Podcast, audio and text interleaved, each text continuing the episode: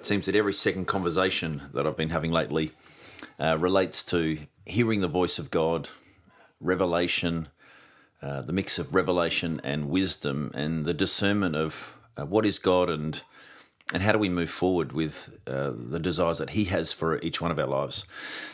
So uh, I was actually having that conversation, one of them, um, with Big Rob Krieg not so long ago, and um, in the mix of things, he just happened to send me uh, a couple of audios from Neil Gamble. Now, for those of you who don't know Neil, uh, he's been quite instrumental in uh, the faith walk and lives uh, and foundation of many of us who are walking, seeking to walk with God um, in uh, in a simple expression of church.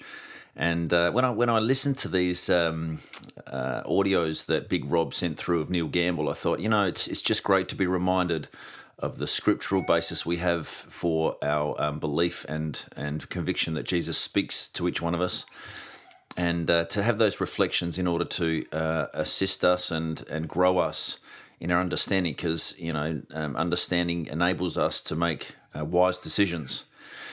Uh, and it turns out that Neil's kind of got four of these uh, that he's put together, and he sits on his back porch, I think, every uh, every morning or, or, when he feels led, and uh, does a fifteen minute uh, kind of exposition, if you like, on some of the thoughts and the and the convictions that he has in regard to all this. So I thought it'd be valuable if. Uh, instead of listening to my voice and Peter's voice, that you maybe take a bit of a left turn and listen to Neil's voice um, over the next four episodes. And if you happen to be listening to the next episodes and um, um, you know, you know someone that might find value with them, probably come back to this one just to give them a little bit of context. So I trust that as you listen, you find some um, some real value in being led, so that wherever you are, other people are made aware of the love that our heavenly Father has for them. So today I want to talk about three scriptures. I'm going to start with Matthew chapter 7 verses 7 through 11. This is a scripture about ask, seek, and knock. Um, we, we know it. We quote it all the time, and we teach people about prayer, and yet for most of us, we have behind our, our teaching them this scripture the reality that, well, God doesn't always speak and answer to our prayers, even though we teach that He will. We tell people, well, it may be several months, or, you know, you've got to trust God when He doesn't answer you. And in reality, the scripture says that when we ask, we should receive some kind of answer. So, uh, knowing where we were at, God laid this scripture out. And uh, after He tells us to ask, seek, and knock, then He lays out this little scenario and He says, uh, if your son asks for a piece of bread, would you give him a stone? If your son asks for a fish, would you give him a scorpion or serpent? And uh, how much more then will your heavenly Father give gifts to those who ask Him? So in this in this scenario of these scriptures, God is making a statement to us, and it's a pretty strong one actually. So my son comes to me, and he's four years old or three years old, and uh, he asks me for a piece of bread. And the first thing I do is I go outside and I find this stone that's just the right size, and I wrap the bread around it and I give it to him. So he breaks his teeth or swallows it and chokes. That's just a nasty thought, isn't it? That is a scenario that is a nightmare of every parent, is to have someone like that around and uh, what father would uh, let that happen. Second scenario is that he asked for fish, and so you say, Excuse me, just a moment, son. And you go outside and you find some poisonous snake or poisonous scorpion, and you bring that in for him to play with. It's, it's, a, it's a ludicrous idea that we as people would do that. And yet, uh, God says, if you then, being evil, carnal, or man, know how to give good gifts to your children, how much more will your Heavenly Father give good things to those that ask? That is a profound statement in here. God is saying to us that if you ask me for a piece of bread, I am not going to go out and get the devil and bring him in and say, okay, Satan, you answer my son's request. What would you give him? No, that, that's just, that's crazy.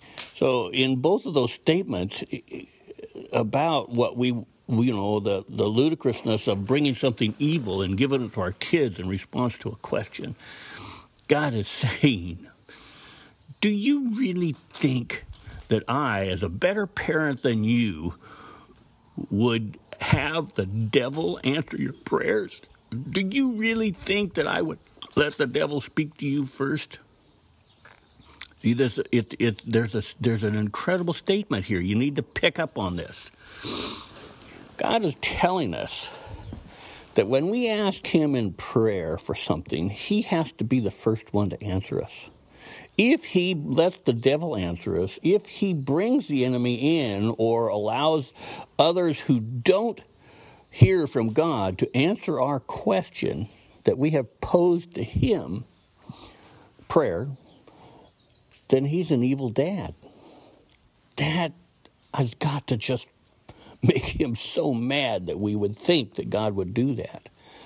So, in this statement that he has he has laid out here in the midst of this teaching on prayer, he is saying that if you ask me for something, I am going to be the one who answers you. I'm not going to bring the devil in. I'm not going to let him be the first one to speak. I will be the one that speaks.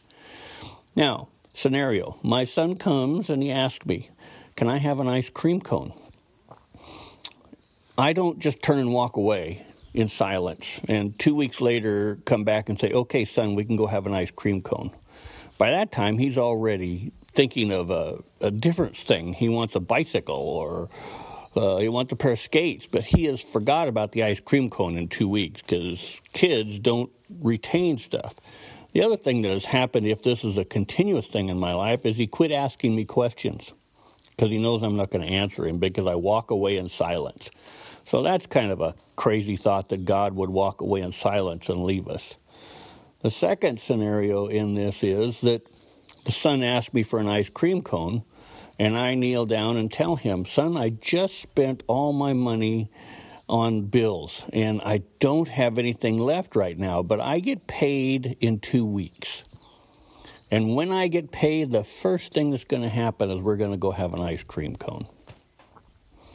Now, that the mother of that child is the next two weeks is going to be filled with when did daddy get paid? Daddy did daddy get paid today? Because that son is living in anticipation of the answer to his prayer. Why? Because the father spoke to him when he prayed. Dad can i have an ice cream cone? And right there the father spoke to him and said son you're going to have to wait. I don't have any money but when i get some money we're going to go and get your ice cream cone. So there's a real lesson in this statement. When God hears our prayer, He answers us. He has to be the first one to speak. So a thought, a impression, a picture, a word is coming from God. Now, the, the, the, the opposite side of this equation is is that God is the creator and man is creator, but Satan can create nothing.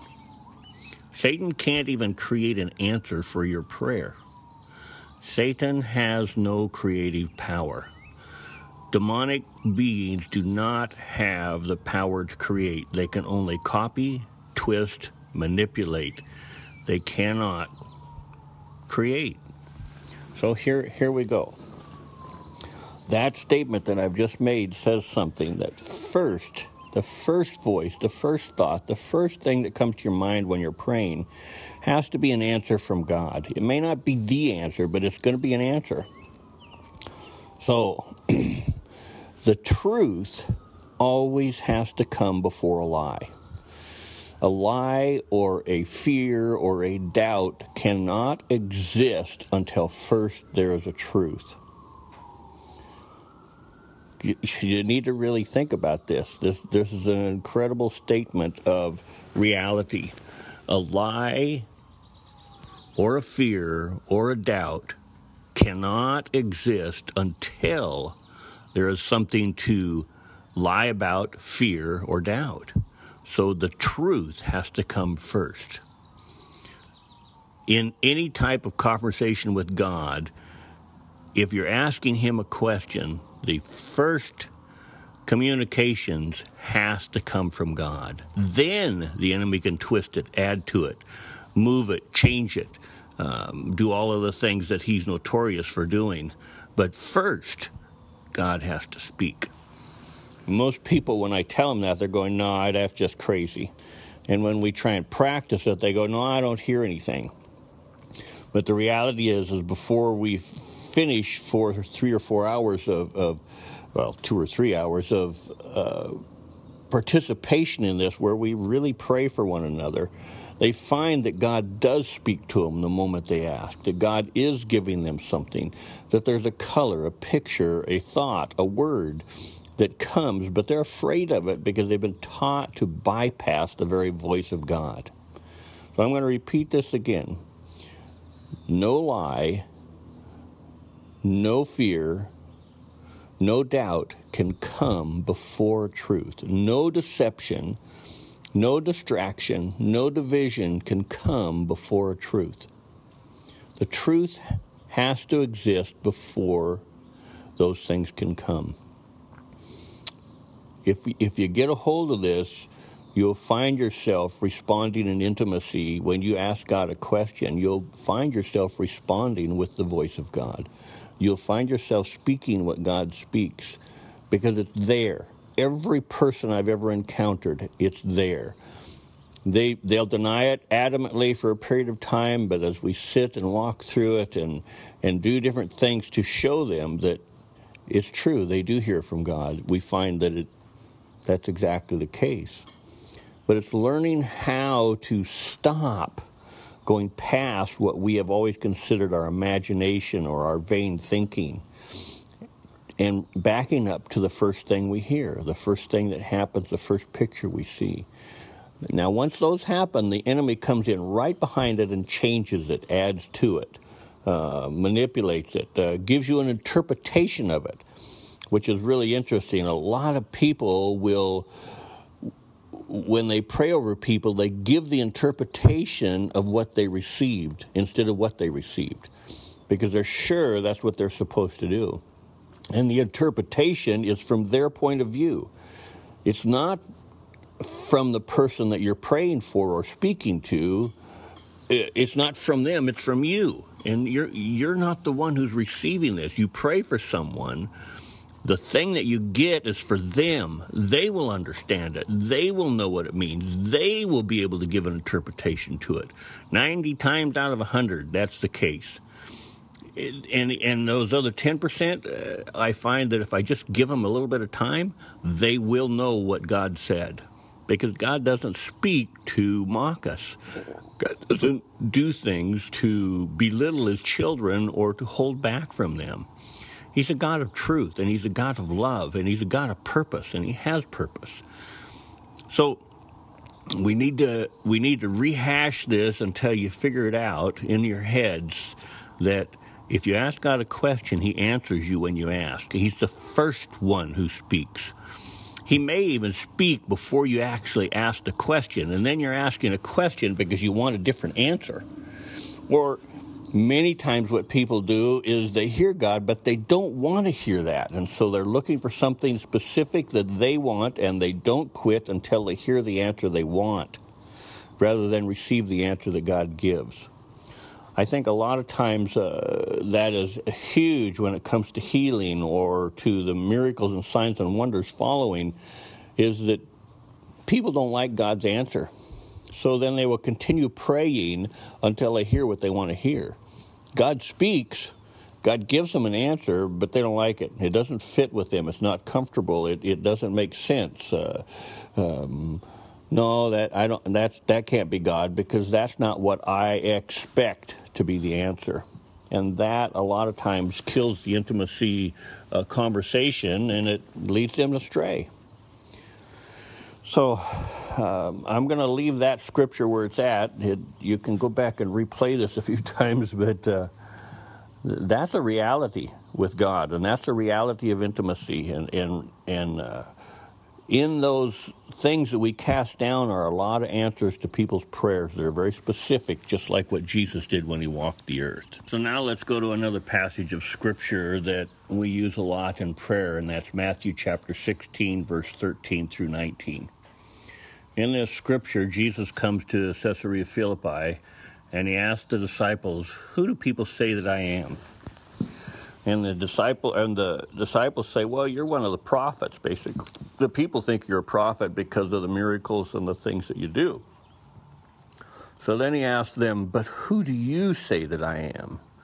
And Simon Peter answers him and said, "You are the Christ, the Son of the living God." And Jesus' answer to him and the rest of that scripture is really important, you know. And he says, "Blessed are you, Simon Bar Jonah."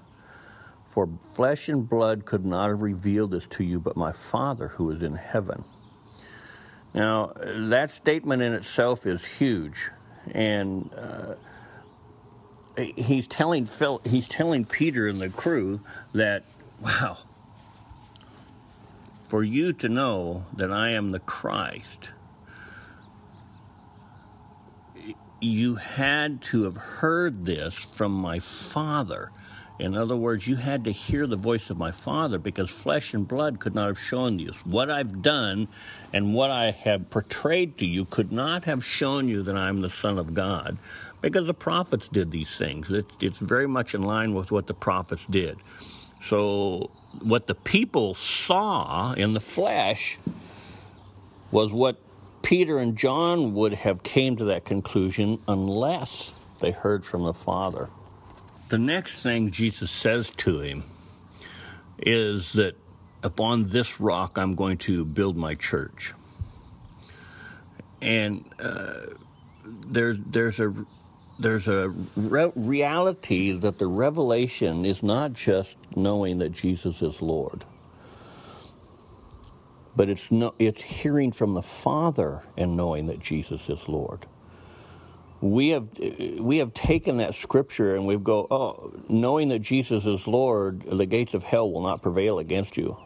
Uh, yet we see the church constantly um, not prevailing against Jesus, not prevailing against the enemy. They know that Jesus is Lord, but they aren't hearing from the Father.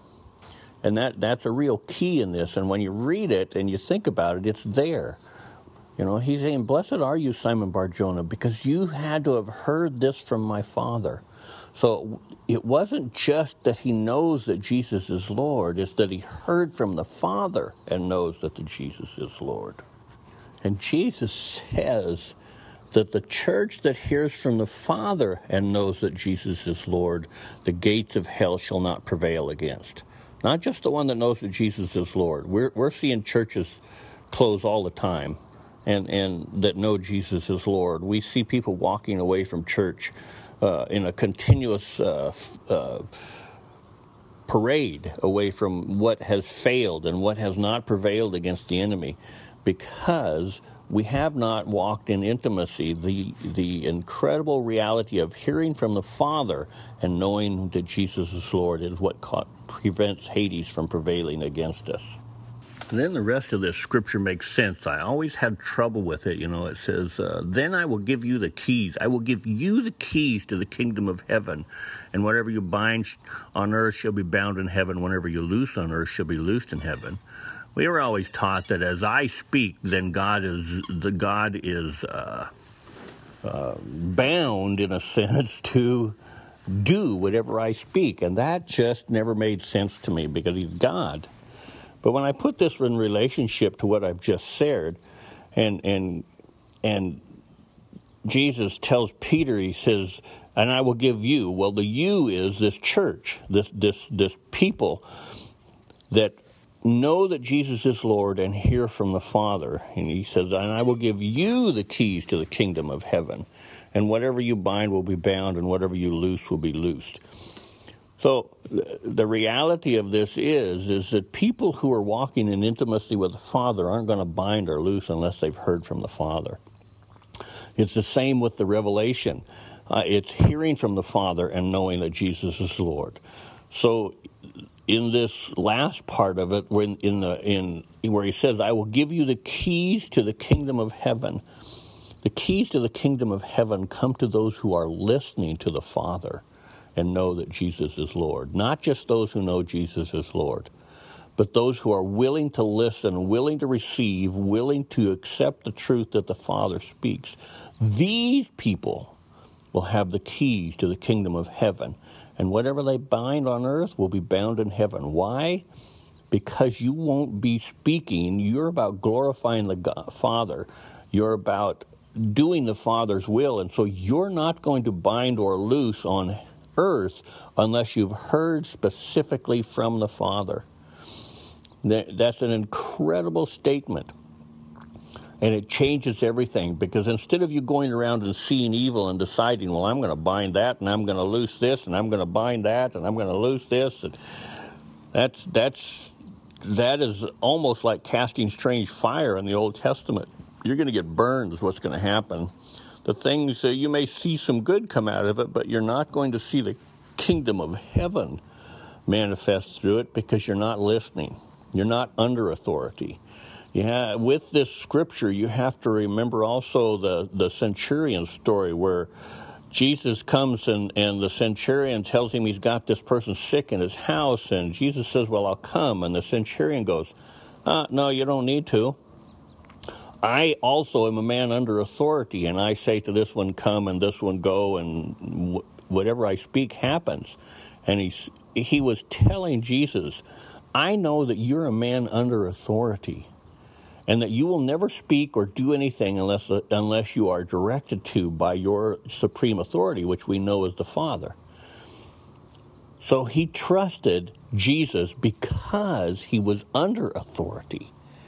He acknowledged Jesus for who he was because he recognized that Jesus, the Savior, never operated in his own authority, but he operated under authority. This scripture goes along with that when he says that it, you hear from the Father and know that I'm Lord. When we put this all together, it makes perfect sense then. Jesus called the centurion the, he, uh, the man of great faith because the centurion realized that Jesus didn't just go out and do whatever he wanted, but everything that Jesus did was by order, which is exactly what Jesus himself says I do nothing unless the Father tells me. I don't speak anything unless the Father shows me or speaks to me or teaches me. So the, the, the reality then of Matthew 13 or 16, 13 through 19 is that the key is not just knowing that Jesus is Lord, but it's hearing from the Father then what you bind on earth will be bound in heaven because your directions are coming from heaven. Your directions are coming from the Father, and whatever you speak that the Father speaks, when I pray according to His will in specificness, then I know that those petitions I desire I have. So there's a incredible reality to the this passage that we must recognize that the rock of revelation isn't just knowing that Jesus is Lord. The rock of revelation is hearing from the Father and knowing that Jesus is Lord. That's what prevails against the enemy, and that's the church that the gates of hell will not prevail against. And that's the church that when they bind something, it'll be bound, and when they loose something, it'll be loosed. The third scripture is the story of the of Jesus uh, talking about the widow and the unjust judge, and I'm going to be very short on this one. Um, you know, uh, the widow is is constantly going to this judge with her petition. And finally, the unjust judge recognizes she's not going to quit, so I just as well answer her because I don't want her to wake me up every day or come to me with this. And God speaks really specifically, and He says, How much more will your Heavenly Father answer those who, you know, expediently answer those who are constantly hounding Him for something? Now, we've been taught by this that we need to pound Jesus with our request. We need to pound heaven in a sense. We need to be repetitive. We need to be adamant that I'm not going to quit until you give me this. Well, okay, God says He'll speedily answer us. He'll He'll give in to what we ask. He's a Father. He's He's not going to continue to say no when we're adamant about something. And yet, the last statement in that scripture says, And yet, when the Son of Man returns, will he truly find faith on the earth? This whole scenario started out with men out always to pray and faint not. And it ends with, will he really find faith on the earth when he returns? And the end middle of that is what he doesn't want to find. He, he says that if people keep pounding me, I'm a good father and I'm going to give in to them. But it isn't the desire of his heart. He wants us to live in the place of trust. He wants us to live in a pace of faith. So again, trust and faith come and grow and are uh, founded on intimacy. They're founded on a relationship. If we are sent just like Jesus, then our trust and faith shows us that we don't really even pray the prayers we want. We have to listen to the Father and pray and speak what He says. So the whole scenario of Jesus and being sent like him doesn't mean that I'm always in authority and that whatever I do is going to happen. It means I don't do anything unless the Father tells me. I don't go any place unless the Father sends me. And and uh, that reality changes all the rest of it. So then it brings an understanding to this statement and that last statement makes sense, which everybody drops off because they don't understand it. But the reality of it is, in the past, we've had great revelations, and people have uh, taught on the most of that scripture, but they leave off the last piece. They were good revelations, but they weren't the complete revelation. And now God's taken us further, and He's showing us this stuff about intimacy. So then, the rest of this prayer and the key to this prayer is, yeah, God will answer you if you keep pounding on Him. You may not like the answer, or the answer may not produce what you think it should, but God will do it because He loves you and you're His child. But what He really wants is us to trust Him, us to come to a place of faith where we respond to Him rather than dictate to Him. And I'm going to leave that at that on that on this one. Uh, there's a lot more to these revelations, but this tape will just get way too long if I continue. Those three scriptures, if you study them, should show you a whole different attitude of prayer that Jesus had and what he desires us to have. So, um, in that, I pray that. Uh, that you'll get revelation and illumination from the Father, and it will also bring up a huge amount of other scriptures that I'm neglecting putting on here. Just one thing that has to happen that is, we need to look at these scriptures from the point of and position of being sons sent just like Jesus. We've got to stop believing that uh, we are in all authority and remember that He is in all authority and we are in authority under Him, in submission to Him. And that will change the way we interpret scriptures. We, we have to put them all together and run a thread through these. And I don't live in the Old Testament, I live in the New. I'm a new creation. Old things are passed away, and behold, all things have become new. God wants us to have a continuing revelation to finish this house that he that the apostles and, and Jesus uh, started with him being the cornerstone and them being the foundation. So, in the midst of this, we must go further. We must find this place where we actually begin to walk like Jesus.